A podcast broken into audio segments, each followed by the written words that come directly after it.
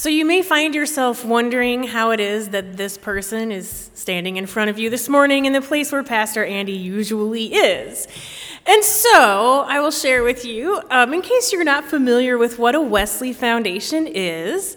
It's a campus ministry, so I work with students at Eastern Illinois University, and I don't have a normal Sunday morning gig. So when there's someone who needs uh, someone to fill a pulpit, I'm usually available. And so Amy, being my sister, asked if I could come help out this summer. And I was telling someone earlier, today is the conclusion of my preaching extravaganza for this summer. Um, I preached in a lot of churches in Illinois because that's where I live and then here today. And incidentally, I was with you four years ago, actually, and I preached on the same passage, but it's not the same sermon. So don't feel like you've been shorted today. It's a new sermon because there's always more to say about the scripture. And I would be remiss if I didn't just mention that. I would love for you to learn more about the Wesley Foundation at Eastern Illinois University, but you have some that are closer. So if you would like to know anything about how you could support the Wesley Foundation of Cincinnati, my friend Amy, who is my second favorite Amy, is here, and she is on the board of that Wesley Foundation. And there's also a Wesley Foundation in northern Kentucky called Vine and Branches, and my mom is on the board of that Wesley Foundation, and she is also here. So if you want to get involved in the lives of college students, that availability is here today. And even if you decide next week, you can always get this Amy to get in touch with the other people um, that you've heard about today. So, anyway, it is a joy to be with you. And when Pastor Andy sent me the scriptures he was going to be working with this summer, I was so excited that he had skipped Acts chapter 8. So that left it open for me. And so you've heard a lot if you've been here this summer, about different people in the book of Acts, some pretty well known ones like Paul and Peter, right? So today we're going to talk about one who's not as well known. Name also starts with a P. And so, Philip, you might say, Who is Philip? I don't know. Well, just a little background. Philip is not the same Philip that Jesus called as one of the 12 disciples. So, we have two different Philips, but we can handle it. This one is the one that in earlier in Acts a little bit, there is a conversation among the leaders of this new church that's starting, right? And there's a complaint that some of the widows are not being cared for well enough by the church. And so the apostles, the leaders of the church, say, well, We're busy. We're busy preaching and teaching, and so we're going to appoint some more leaders. So they pick seven guys they were all guys, um, to lead and to make sure that all the widows and all the people are taken care of. Now, one of them is Stephen, and you're probably pretty familiar with Stephen. He gets his whole chapter in Acts chapter 7. It doesn't end quite so well as Philip's story here in chapter 8. And uh, those are the two that we hear the most about, but there were seven. And um, Philip ends up he shows up a little bit later on in Acts. He has settled down and he welcomes some more of the uh, leaders to come to where he's living then. But today, we look at his experience with this Ethiopian official. And so, what happened after the story of Stephen, when Stephen is martyred, the church dispersed because, well, that seems reasonable to do once one of your leaders has been martyred. So, Philip went to Samaria. Now, what do we know about Samaria? I mean, school's about to start, so you can have a quiz. It'll be all right. All right, so we talk about the Good Samaritan, right? But if you were a good Jew, there were no good Samaritans, right? So, Philip, though, Philip knows, if you remember way back in May, um, on Ascension Sunday, when we read, read the story of Jesus, he talks to the disciples before he ascends and he tells them to take the good news to Judea and Samaria and all the ends of the earth. So Philip knows somebody's got to go to Samaria. So he goes there And actually, he finds some people who are interested, and there are people who decide to join the church and become part of this new part of Judaism that follows Jesus. And he gets a pretty good reception. And then there's a bit of a kerfuffle with Simon the magician. Did you know that there are magicians in the Bible? There are. Check it out if you haven't read the book of Acts already this summer. And so Philip kind of goes on his way, right? And then we come to these verses here at the end of chapter 8. And we don't know what Philip's plan was, but in some ways it doesn't matter because the Holy Spirit was in charge here, just like the Holy Spirit is kind of in charge in the rest of the book of Acts, right?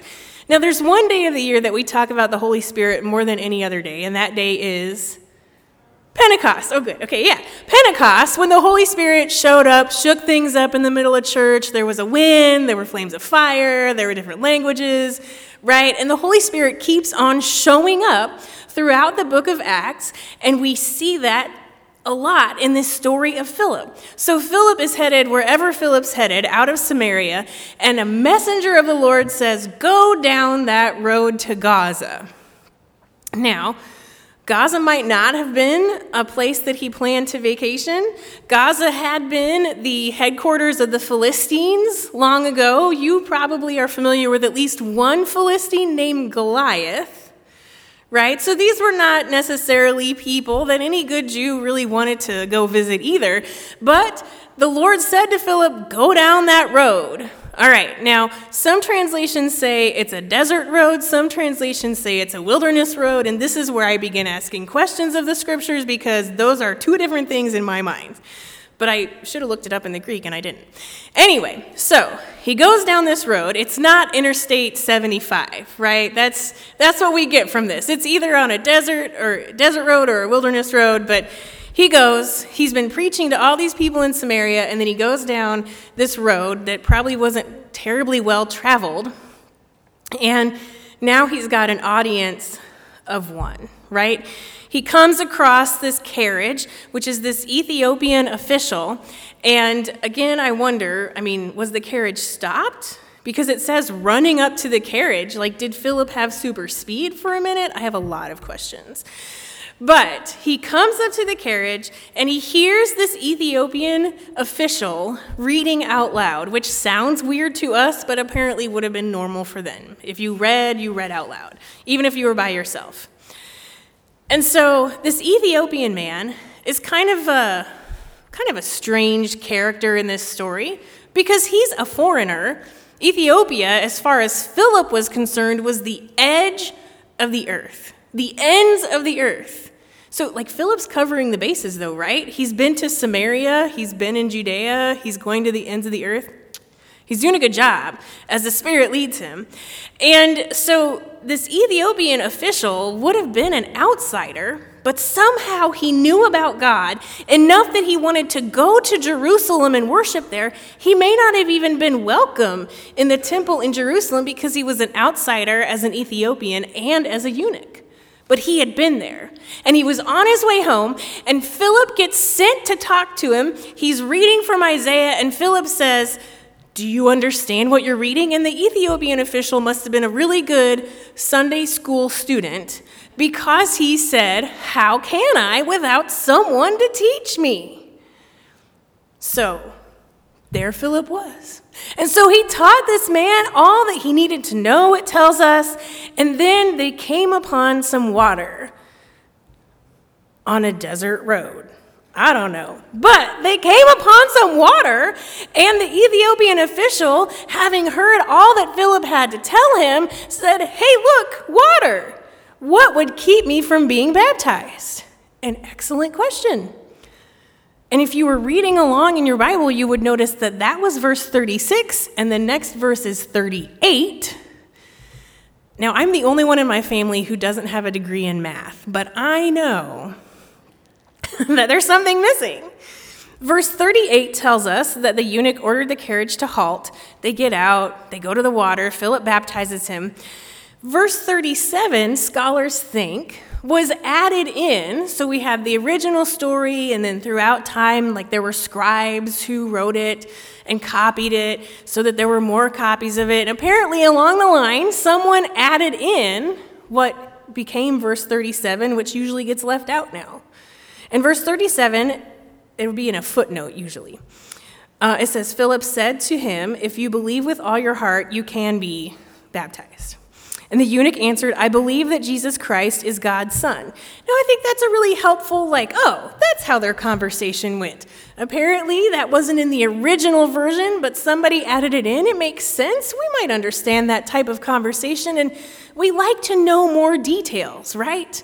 So maybe that's the conversation they had. We don't know that for sure, but whatever it was, Philip was willing to baptize this foreigner who was also an outcast because the Spirit had already brought him that far.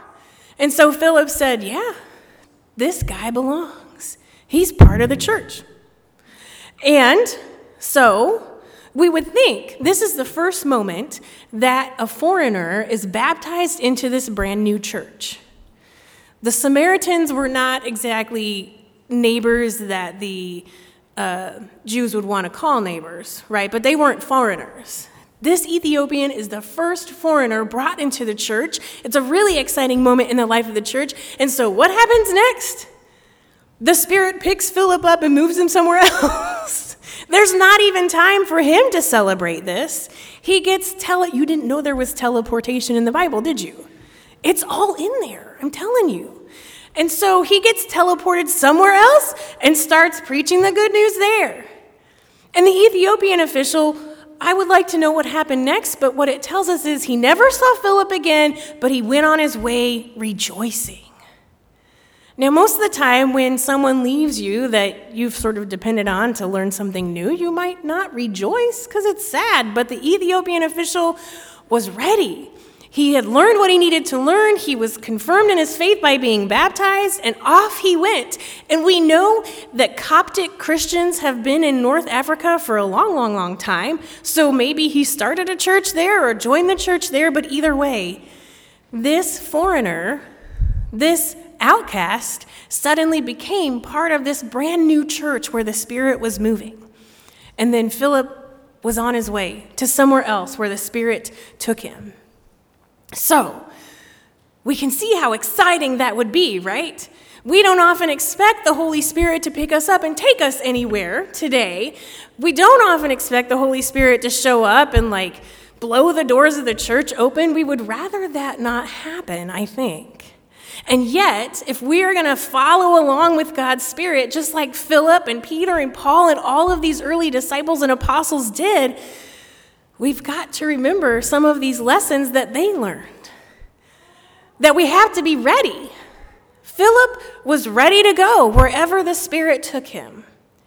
He didn't say, No, no, no, no, no, I, oh, sorry. I don't have time for that today. He didn't say, Well, this was my to do list, and I will pencil this in on the road to Gaza. That will have to wait.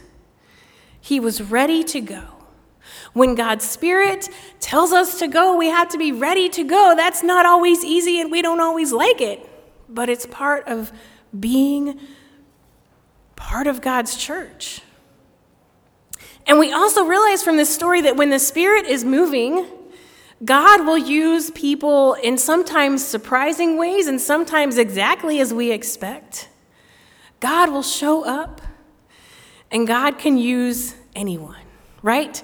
We all have been that person who um, really, in a moment of need, a stranger or a friend showed up, and we felt like that was God's Spirit showing up in the moment that we needed it. Now, sometimes in the church, we're tempted to think that that's the pastor's job, right? The pastor's job is to show up when people are in need, but that's not it. If the Spirit's moving, we are all that person that can help in someone's time of need. In fact, I know that here at this church this morning, before Pastor Andy got here, there was someone who came in in need, and someone who wasn't the pastor helped them. Because God's Spirit uses all of us, not just that pastor, but all of us. And we never know how God will use us or use the people that we meet when someone walks in the door. We have to be ready. We have to be open to how God can use us and the people around us. And we also learn from this story that when the Spirit is moving, the boundaries that we would say are in the way are not obstacles to the Spirit. That Ethiopian official, he didn't belong. He was from far away. He was an outcast because he was a eunuch, and yet the Spirit moved Philip to go get him and to welcome him into the church, just like we did this morning through baptism. He belonged, even though there were those who would say he was an outsider. In the church, we're good at that, right? Like we're good at saying, well, these people are in and these people are out. Sometimes that makes us feel better if we can draw the lines, if we can build some boundaries. But the Holy Spirit can break those boundaries down. And sometimes that's uncomfortable, but sometimes that's also just awesome. In fact, in this story, the laws of physics are not even boundaries to the Holy Spirit because Philip gets picked up and moved somewhere else. Where we see lines being drawn and, and obstacles in our way, the Holy Spirit doesn't see those. That's exciting, but it's also scary because it also means we are not in control. Now, I know that none of you here are control freaks. You do not want to just be in charge of everything in your life. It's only me. But when the Holy Spirit is moving, we are not always in control. And again, sometimes that's scary and sometimes that's good. As a United Methodist pastor, I kind of understand how Philip might have felt when the Spirit picked him up and moved him somewhere else that he didn't expect to go. Every year, I hope when appointment season rolls around that the bishop forgets that I'm even there. And since I'm in campus ministry and not in a local church, that's even more likely. And I can just stay where I want to stay. But sometimes the Holy Spirit is in control and we are not. And that's okay.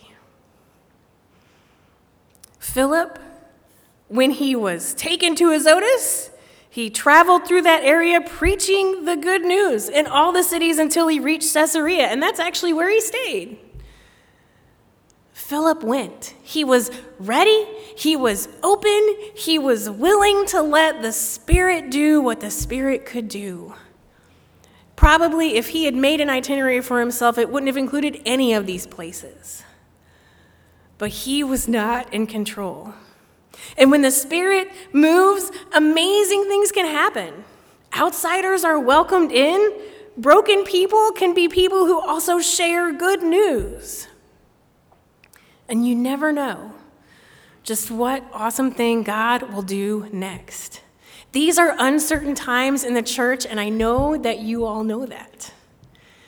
As a campus minister, I don't know where the funding for the Wesley Foundation will come from for our future.